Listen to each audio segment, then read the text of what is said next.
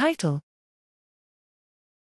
Older adults' attitudes regarding COVID 19 and associated infection control measures in Shanghai and impact on well being. Abstract This cross sectional study investigated health management, well being, and pandemic related perspectives in Shanghainese adults greater than or equal to 50 years during early and strict COVID 19 control measures. A self report survey was administered via Wenjuanxing between March to April 2020.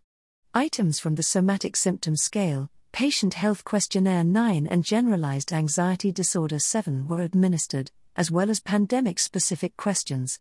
1,181 primarily married, retired females participated, many had hypertension, N equals 521, 44.1%, coronary artery disease, CAD, N equals 201, 17.8%, and diabetes, N equals 171, 14.5%.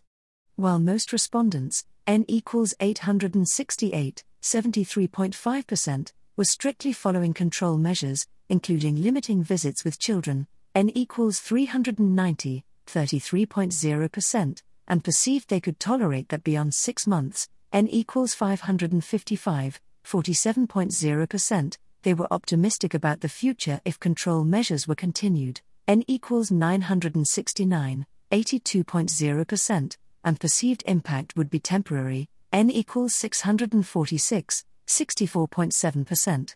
52 of those with any condition, 8.2%, and 19 of those without a condition, 3.5%, reported the pandemic was impacting their health. Somatic symptoms were high, 29.4 plus slash 7.136, with sleep and cognitive symptoms highest.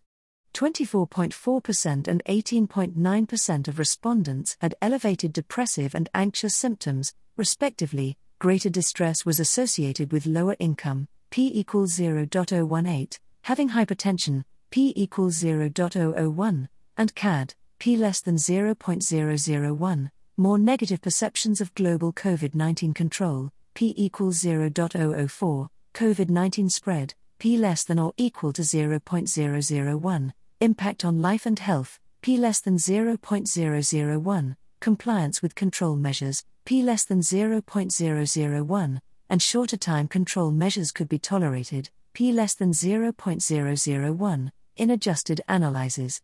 In the initial COVID 19 outbreak, most older adults were optimistic and resilient with regard to the epidemic and control measures. However, the distress of older adults is not trivial, particularly in those with health issues.